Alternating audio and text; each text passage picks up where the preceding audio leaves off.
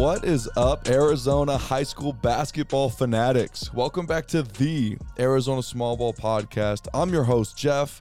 Your other host, Reyes, is not here with me today, but I wanted to hop on and just talk about some really big shakeups that could happen in the 1A as we start to close out the season, the regular season for the 1A. We're going to highlight Joseph City in this episode, and we're going to talk about how they could really shake up the top 10 potentially. Let's get into it.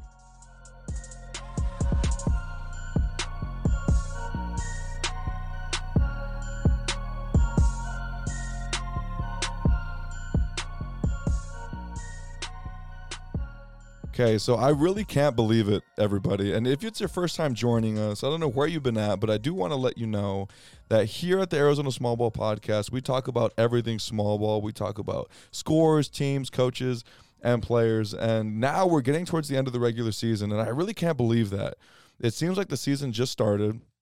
And as we get to the ending of the 1A season, it does end a little bit sooner than the 2A and the 3A. So we wanted to take some time. We're going to be heavy 1A here for this next couple like week and a half maybe. We'll still talk about the 2a 3a but we want to make sure that we do a good job covering the 1a as they lead into the playoffs. And this is actually this episode is inspired by one of our patrons uh, that's part of the small ball army. So thank you part of the small ball army.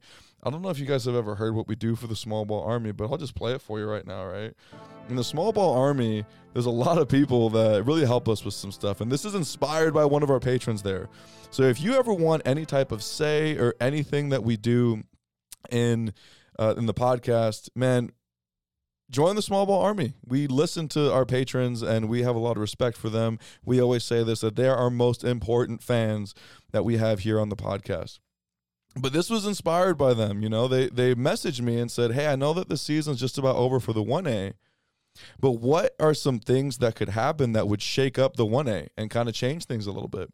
So I started looking through the teams and schedules and stuff. And one of the things that really popped into my head was Joseph City. Now, before we get into talking about Joseph City, because the ending of their schedule is legit and it is primed for them to just kind of throw a wrench in everybody's rankings. Before we get into that, I want to read the top 10 here. Now, I want you to know I'm recording this on Saturday. So I'm going to be releasing this on Tuesday. So the rankings might look a little bit different, but probably not crazy different. This is as of current date right now. This is Saturday, or this is this Saturday, January 21st. This is uh, what the rankings are in the 1A. So you got North Valley at number one, St. David at number two, Hayden at number three, Bobo at number four, which they'll drop a little bit because they lost to St. David. Salome at number five, El Capitan at six, Fort Thomas at seven, Cicero Prep at eight, Mogollon at nine, Desert Christian at 10, and Joseph City at 11. Now, here's why Joseph City can really make some noise leading into the ending part of this season. They have five games left. And in those five games, they play Fort Thomas, they play Hayden, they play Mogollon. Now they also play Cibecue and they play Williams, but three teams that they end their season with are in the top 10 that I just read. Here's why this is super interesting. For most teams, if they're ending out their season like that, you might be thinking, well, they're probably going to go maybe one for five or, or, one for four or something like that. You know, they're probably not going to beat those top 10 teams.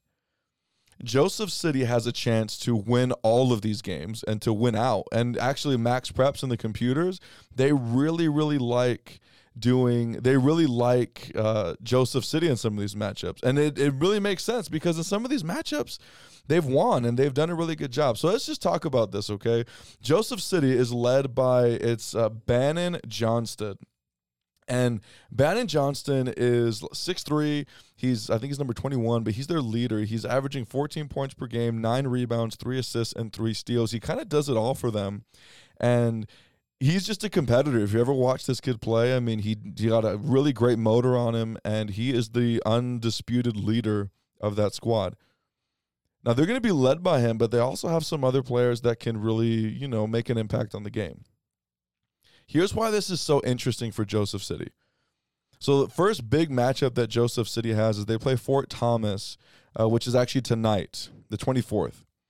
Okay, if you're if you're a small ball fanatic, you're a small ball fan, you know this.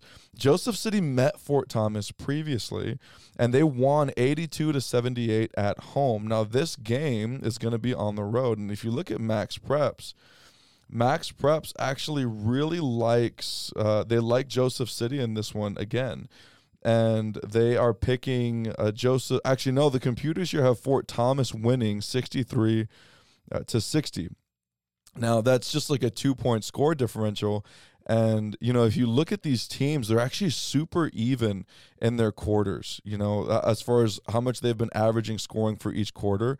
So they're very evenly matched. But Joseph City is going to have a really nice opportunity to beat Fort Thomas. Now, again, going back to the rankings, Fort Thomas currently is number seven. Now, that could be a little bit different now.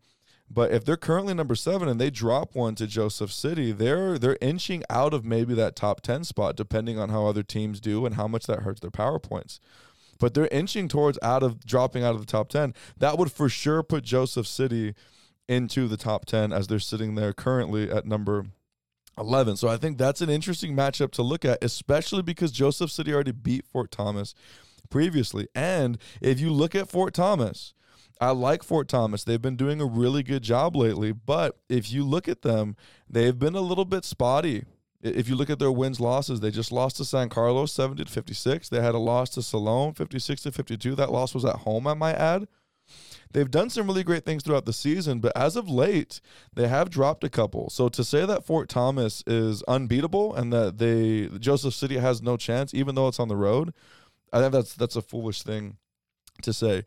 Then on Thursday, January 26th, they play Hayden, and this is at home. Now, Joseph City already matched up against Hayden on the road, and they lost 64 to 49. That score spread is not that much of a score spread.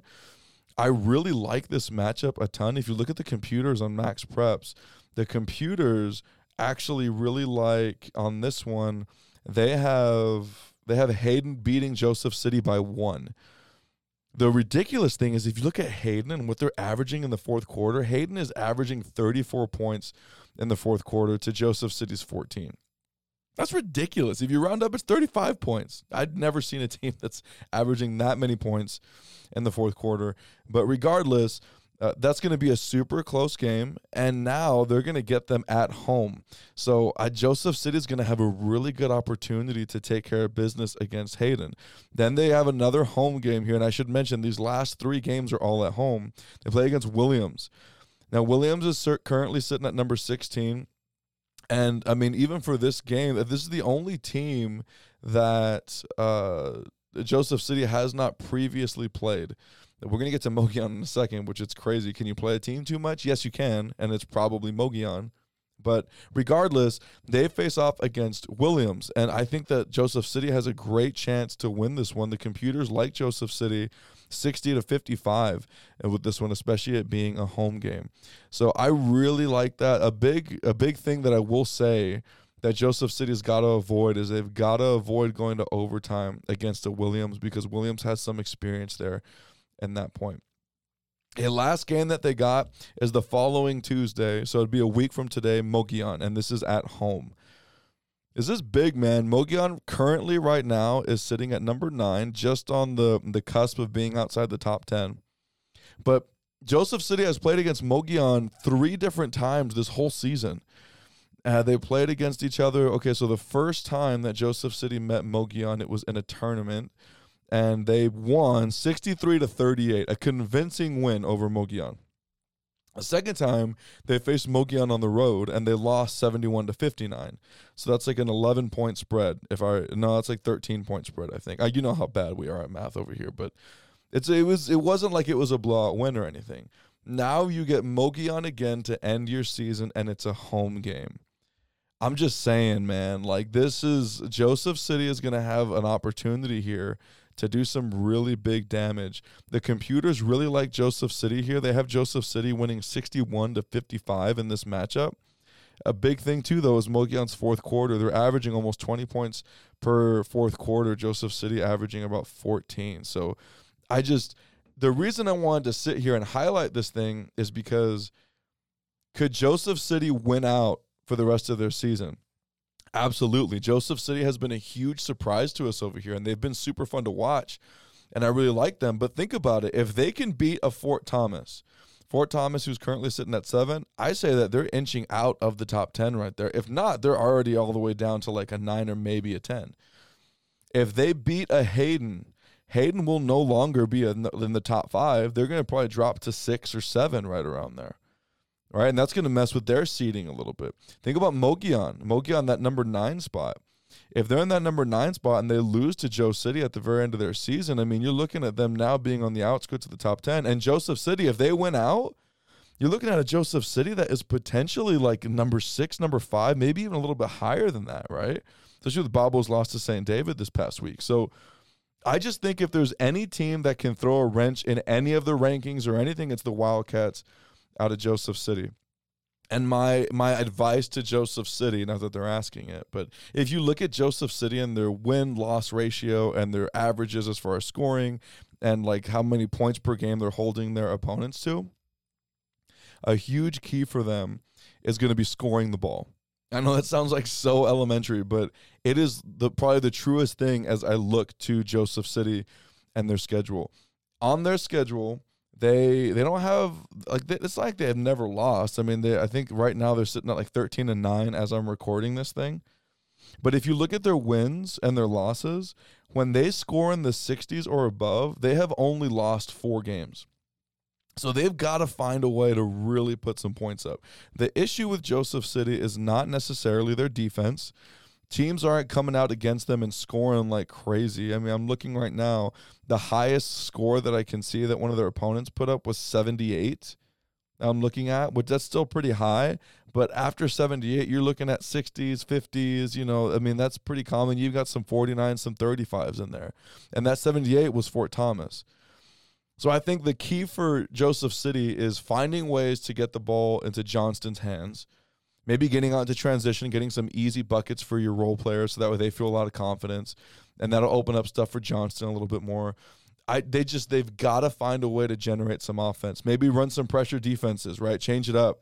Sometimes one of the best things to do as an offensive team or a defensive team is to just continuously change things up within the, the realm of your team's possibility. But if you can do that, you're probably going to get some quick, easy turnovers, and then you can get out into transition. Then you start scoring some of those points. So I just think Joseph City has got to score and got to put up at least in the 60s or above to win these games and that'll really increase their chances a lot. So Joseph City is a team that is super interesting to me.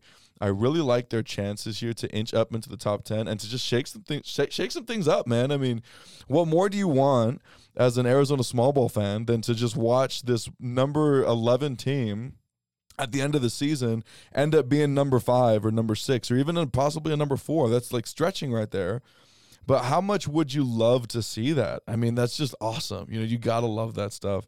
And all of these teams, Mogollon, Fort Thomas, and Williams and Hayden, they've got to be ready to go against a Joseph City because they're just they're no pushover. They're not a joke. If they come in and they take them lightly, they're going to lose the game and they're going to lose their spot in the seating of the tournament.